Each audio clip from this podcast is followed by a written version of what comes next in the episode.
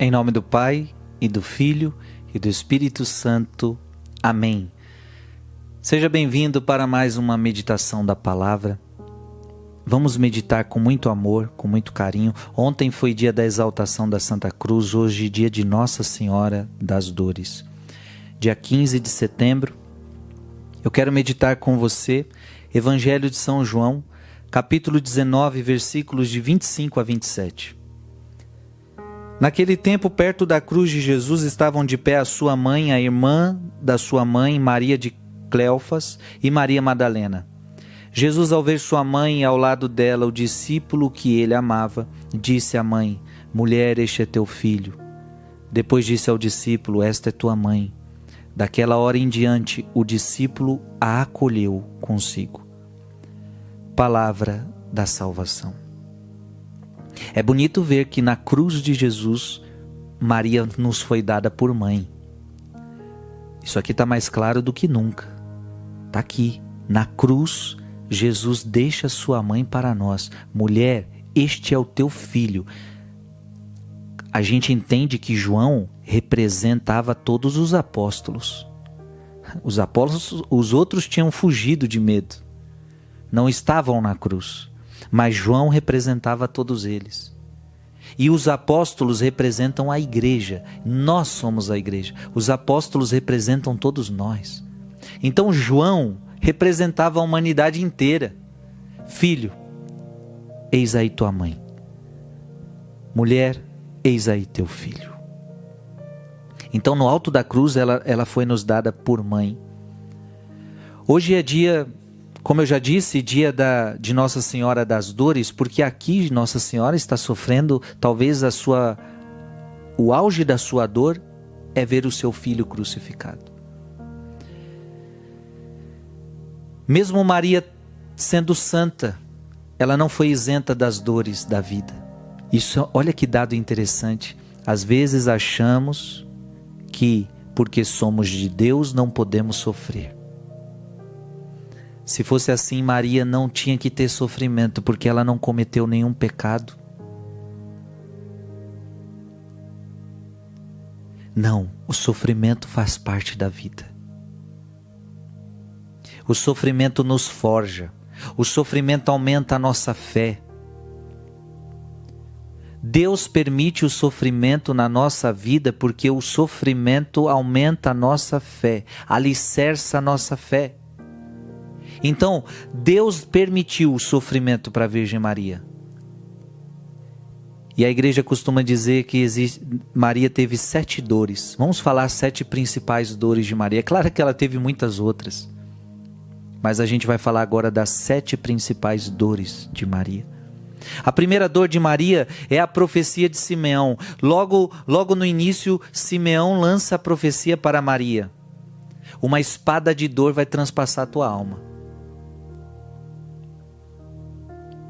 Veja que saber dessa profecia é um sofrimento por antecedência. Santo Afonso diz que Maria nessa hora sofreu duas vezes, porque ela vai sofrer por antecipação, porque ela sabe que vai ter um grande sofrimento, e quando chegar o sofrimento, ela vai sofrer de novo. Então é sofrimento duas vezes.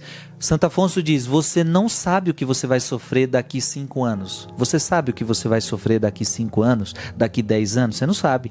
Então você não está sofrendo pelo que você não sabe. Maria, ela já sofria por antecipação, porque ela já sabia que ela ia sofrer. Ela sabia da dor. Ela sabia que, ia, que o seu filho ia sofrer e que ela ia, ela ia passar por esse martírio da alma. Primeira dor de Maria é a profecia de Simeão. Segunda dor de Maria é quando com Jesus recém-nascido, ela tem que fugir para o Egito porque Herodes quer matar todas as crianças. Gente, você imagina isso? Fugir. Fugir com o menino no colo para um lugar desconhecido, para uma terra que não era sua. Que dor. A terceira dor de Maria é a perda de Jesus no templo. Maria fica angustiada porque perde Jesus. Imagina a aflição que rondou o coração de Maria. Ela mesma diz: Eu e teu pai estávamos aflitos à tua procura. Mas ali Deus já estava forjando no coração dela que ele veio para cuidar das coisas do Pai. Não sabes que eu devo cuidar das coisas do meu Pai? É o que Jesus fala para ela. Quarta dor da Virgem Maria é o caminho de Jesus para o Calvário. A Virgem Maria foi acompanhando o trajeto de Jesus. A Virgem Maria foi acompanhando este processo de dor. Amados irmãos, que dor para a mãe ver o seu próprio filho carregando uma cruz, sendo inocente. A quinta dor da Virgem Maria é a que nós estamos vendo no Evangelho de hoje, é a crucifixão. Ela vê o seu filho sendo morto, sem ter culpa alguma, sem ter pecado algum. Ela está lá. E a profecia de Simeão agora sim está se cumprindo. Uma espada de dor está transpassando a alma dela.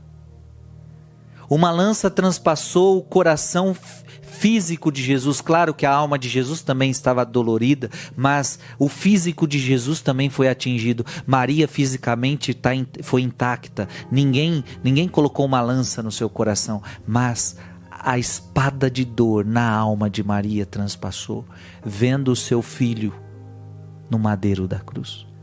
A sexta dor de Maria, Jesus é deposto da cruz tiram Jesus da cruz e aí aquela famosa imagem de Pietá, aonde ela imagina a sua mãe receber o filho morto nos seus braços.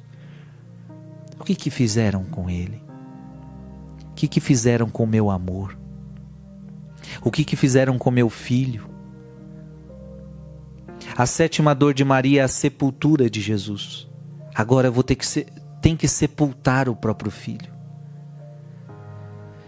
Veja, amado irmão e amada irmã, a Virgem Maria é uma mulher das dores. Quando você estiver sofrendo, e talvez você esteja sofrendo, passando por alguma angústia, não tenha medo de chamar a Virgem das Dores para estar com você. Ela sabe o que é dor, viu?